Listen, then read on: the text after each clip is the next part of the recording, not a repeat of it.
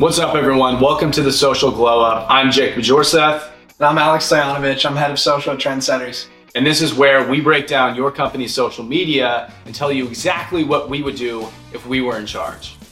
Let's take a look at Mudwater. Now, this is a brand that I'm very familiar with and is really popular in Venice, LA, when I lived there. I think, funny enough, their HQ was across the street from an Airbnb we had in Venice. What's up, Mudwater team? The first thing I would do here is demonize your enemy. So your enemy here is coffee, right? That's the consumer product that you guys are battling with Mudwater.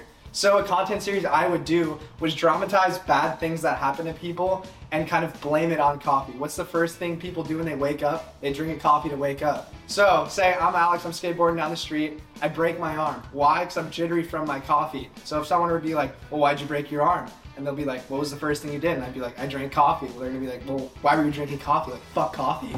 And I think it's dramatized to the extreme, but I think that's what makes it funny. So Yeah. not literally play to the extreme a bit.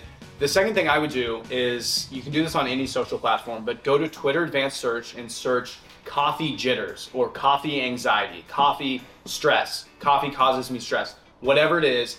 And you can literally go see, I'm still not drinking coffee because it gives me jitters. You can go see these tweets from people through advanced search.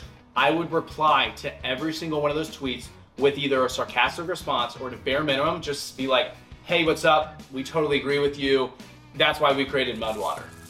And then I think the final thing I would do here, because it is a unique product, is I would do a street team style showing the product demonstration and incorporate elements of like ASMR or satisfying videos. Uh, the way it's blended would be like super satisfying for people to watch. I know that's been used in some of the ads. So what I would do is incorporate that with Street Team. Go out on the street. If you're in Venice, there's plenty of places to find a lot of people that are great characters for filming on camera. I know we've done it all the time.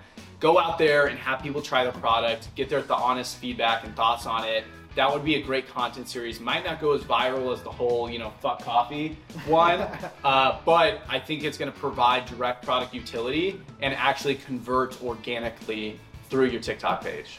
Yeah, and I would say find a creative way to do that. Don't just give people the product because that's overdone on TikTok. I'd have maybe Mudwater be some kind of reward for them doing something silly in Venice, and that's like super common. As you can tell, we're nerds for all things social media. If we weren't doing this on camera, we'd be doing it in our free time anyway. So let us know what brand we should cover next down in the comment section.